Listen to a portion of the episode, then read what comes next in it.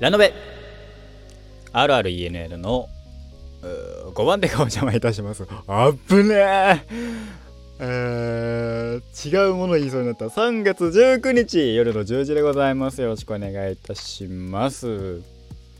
神奈川ど田舎の、部屋からお送りしております。私の RRENN の5番手がお邪魔いたします。パーソナリティの RRENN と書いてレンと申します。パーソナリティだって初めて言ってみた。いや、普段聞いてるラジオの感じを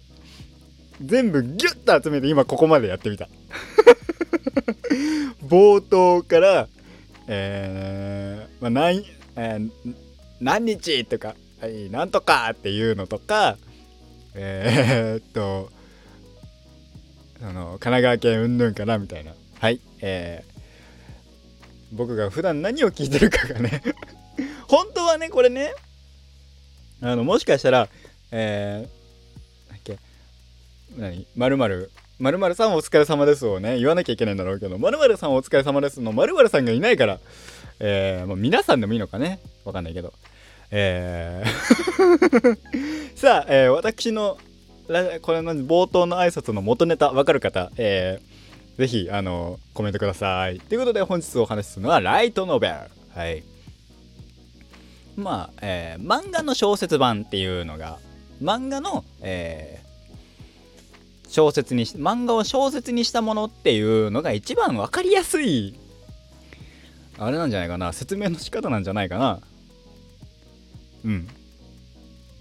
ただまあ、漫画よりも層が、はっきりしてますね。読む層が。漫画ってやっぱり結局小学生から読めるじゃないですか。小学生から大人まで読む。ライトノベル読んでるの大体中高生だから、まあ、俺も今も読んでるからさ何とも言えないけど中高生以上かって言った方がいいのかねえ。まあ僕の一番ハマったライトノベル、一番ハマったアニメはライトノベル原作ですからね。まあ週刊少年ジャンプみたいなのが週刊少年ジャンプみたいなのは特にはないけどなかったはずだけどなんだっけ忘れたな。でもなんかまあそういうKADOKAWAとか、電撃とか小学館とかが、まあ、ラノベ出してますよっていう感じですね。まあ、ライトノベルねまあ世間一般のイメージってどうなんだろう。でもやっぱ僕のライトノベルアニメっていうそれを今でこそライトノベルアニメってまあ異世界転生ものとかほぼほぼラノベ原作だったりまあ原作ナロー原作とか言われたりしますけどまあ小説原作が小説ベースっていうのがあって僕のラノベ原作に対するイメージ僕は中学生高校生ぐらいの時はまだジャンプ作品しか見てなかったんですね。アニメもニセ恋とかは見てたけどラブコメはニセ恋とかかな。他になんかラノベ作品を見てた記憶はないんだけどした時に僕の中で一番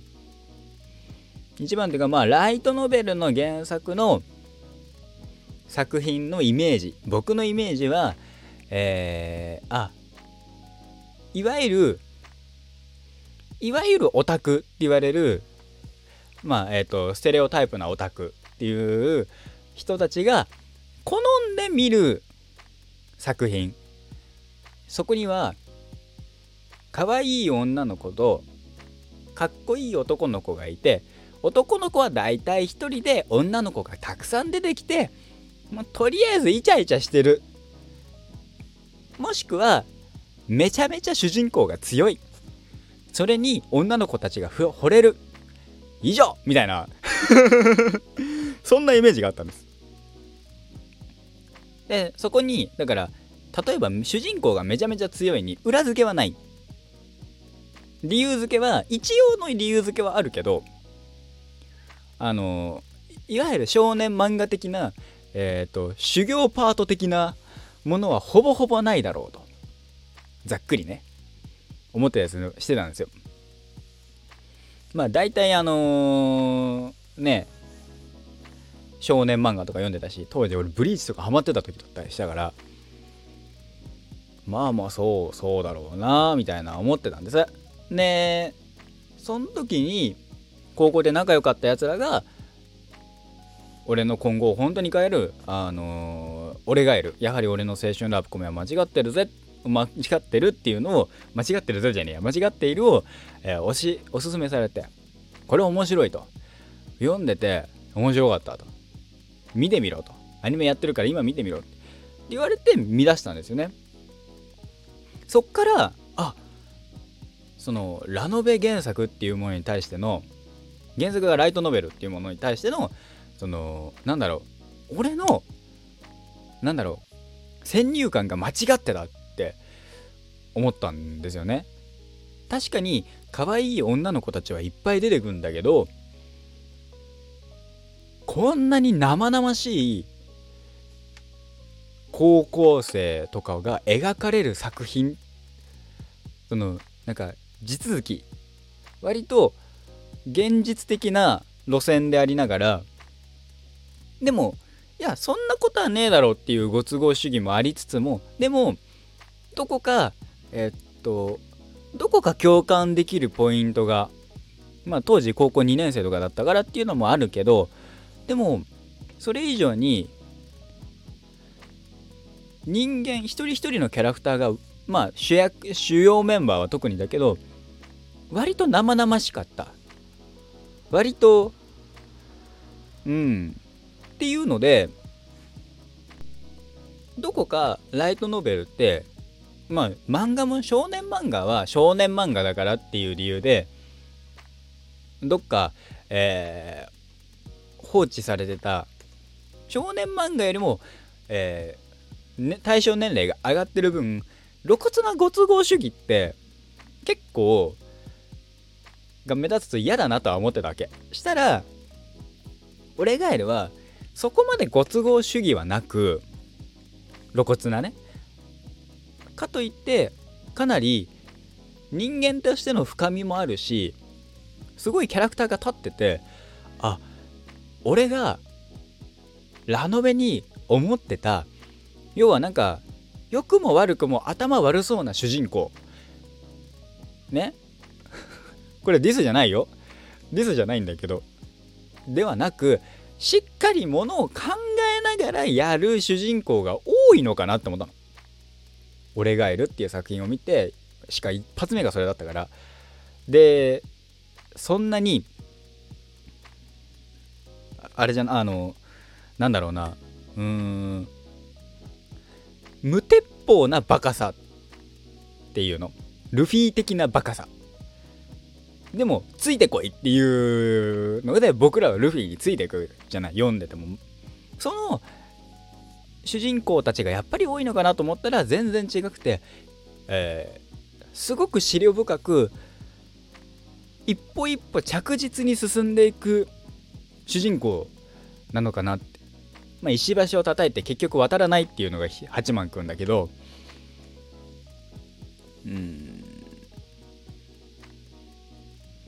そういうのも含めて、ラノベって俺が思ってるい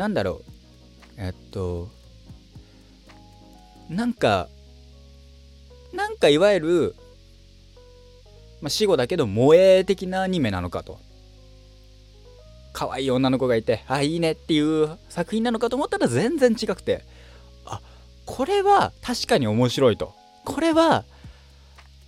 当時高校2年生だってましたけど、いろんな人が面白いっていうのは納得する、俺がライトノベルっていうライトノベル原作に思っていたイメージを根本から覆された作品だったからドハマりする。でその後読んでた中で分かったのは、俺ガエルみたいな作品は割と稀有だなって。まあ僕が好んで読むのがラブコメものが多かったりするからなのかもしれないけど、戦闘描写がを描かなきゃいけない、まあ、戦闘描写を描くのが難しいからなのかわからないけど、主人公がだいたい一発ドカンってやったら終わるみたいなそのね、異世界転生のものとか特にで、それを読んでて、それだったら別にバトル漫画でいいなって、ブリーチとかの方がいいな、じゃあやめようつって、ラブコメもの会話ベースのものを読むようにしてるんだけど、うん、その取ってつけたような、まあ、多分俺がいる以降でしょうね。俺がいる以降、ぼっちという属性が増えたんですよまあ俺がいるあたりからだろうけどね、まあと僕儚いとかあるから、もう含めてそのぼっちというものを、なんて言うんですかね、誇ってはいる、八幡くんは。でもそれは後ろ向きな誇り方なわけで、堂々とねなんだっていうのはやらない、まあぼっちやってるけどねっていうのも含めて、すごく経験則から来た、ぼっちというのと、なんて言うんだろうな、漂白されたぼっちというのが、そのぼっちというなんか属性のいいとこだけをいただきましたみたいな、いいとこなんかないわけですよぼっちってなんか一人でいたってKOKOU ここに見れるわけではないわけですよ。ここでもないですよ。 KODOKU で孤独だよ、ね、孤独に見られるわけですよ。で例えばそれが、なんだろうな、雪の下ゆきのちゃん、劇中で出てくる雪の下ゆきのちゃんだったらここだと思うんですけど、一人で教室でラノベを読んでる、もしくは突っ伏してる、で途中、ラノベ読んでニヤニヤしてる、それはシンプルに近寄りがたい人間であり、でもその状況を作ってんのも自分で、それはしょうがない、でも俺は別にぼっちでも大丈夫だぜっていうのが、負の側面も含めて俺がいるっていう、引きがい八幡くんはぼっちっていう選択肢がある中、割となんかね、それ以降に出てきた、まあここ最近のハッシュタグぼっちとかついてるような作品のラノベはすごく漂白されてて、すぐ友達できるしみたいな、そうなるとまた話が違うんだけど、なんか思うんだけど、でもまあ千差万別で、まあなかなか面白いのは面白いからね、なんとも言えないけど、まあ、ぼっちっていうのが含めたりとか中で読んでて分かったのは、戦闘描写はいわゆる殴る蹴るの戦闘描写って難しい。でも、こと心理戦においてはおそらく漫画よりも面白いだろうなって思いましたね。その一挙手一投足の、例えばチェスでとかで、駒を1個動かす、チェスとか将棋とかで1つ駒を動かすたんびに主人公視点の考察とか、これがうんぬんでああでこうでみたいなことができる、これがこう来たらああでこうでみたいなこと、駆け引きにおいてはライトノベル、いわゆる小説の持ち味はあるんだろうなっていう。その中でノーゲームノーライフっていう作品があって、これも異世界転生ものなんだけど、でも僕の中でこれめちゃめちゃ面白いって思えた作品の一つですね。もちろん主人公は異世界転生ものって基本的に俺強え、めちゃめちゃ主人公強えパターン、も俺、ノーゲームノーライフもめちゃめちゃ俺強えパターンなんだけど、唯一他のと明らかに違うのは、まず殴る蹴るがしないの戦闘じゃない。ノーゲームノーライフって言ってるぐらいだから、ゲームで全てが決まる。それはチェスなのか、ポーカーなのか、テレビゲームなのか、しりとりなのか、じゃんけんなのかみたいな、ありとあらゆるゲームからスタートでやるんだけど、それがめちゃめちゃ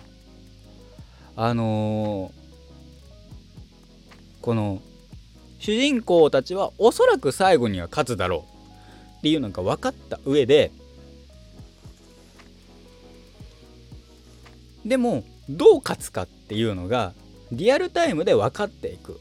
あの時のあのセリフはこういうところで必要になってくるんだとか、先に前もって伏線として貼ってた理由はこれだったんだよっていうのがゲームと同時並行で分かっていくっていうのはやっぱ面白いなって。でまあちょいちょい出てくる言葉も含めてね、非常に面白いなあなんて思いながら、そのノーゲームノーライフはラノベをおすすめするのは、僕は本当にノーゲームノーライフは面白いと思いましたね。初めての人とかでも本当に出てくるのはじゃんけんとかポーカーとかなので、で言葉のなんだろう、表向きの側面と裏向きの側面、例えばイカ様はバレたらアウトですよっていう、イカ様はしてはいけない、でもバレたら敗北、バレないイカ様ならセーフっていうっていうのとかも含めて、そのイカ様をどうクリアするか、相手のイカ様をどう利用するかっていうのも含めて、その考えられる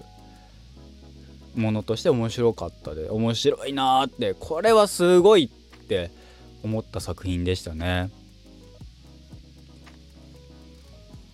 そうこれがね、だから主人公を列へ、じゃあ心理描写とかいわゆる駆け引きでとかだはならいいのかっていうと、実はそうじゃなくて心理戦のもので、心理戦のものでよくあるのは、本当にこれなんかなんだかなと思うのは、心理戦俺強でやるとあるものなんかがあって、そのことが、影で主人公で動かした形跡はあれど、なんかクリアしましたみたいな。で最後エピローグぐらいで、実はあの時こうしてました、実はあの時こうしてました、実はああでしたこうでしたみたいな、なんか後出しじゃんけんじゃんっていう、その例えばそうだな、じゃんけんをします、ノーゲームノーライフで言えばじゃんけんをします、じゃあじゃんけんだと難しいな、どう説明すればいいかな、まあいいや、じゃんけんでいいか、じゃんけんを5回します、5回勝ったら勝ちですみたいな。でしたら主人公側は勝ちました、でなんかいろいろごちゃごちゃってした後に、実はその前に何回かじゃんけんしてしてるところを見てて、そのどういう手を出しやすいかを、見てたんだみたいなことを後々書かれちゃう。そんな描写は書かれてないんですよ前半で。まあなんか後ろでじゃんけんしてるやつがなんかねみたいな、そんな一文でもあればいいんでしょうけど、ああはいはいみたいな、後出しじゃんけん後出しじゃんけんってなっちゃうと僕が冷めるっていうなので個人的に今まで読んできた中でこの作品とかはおすすめできるっていうのは、やはり俺の青春ラブコメ間違っていると、あと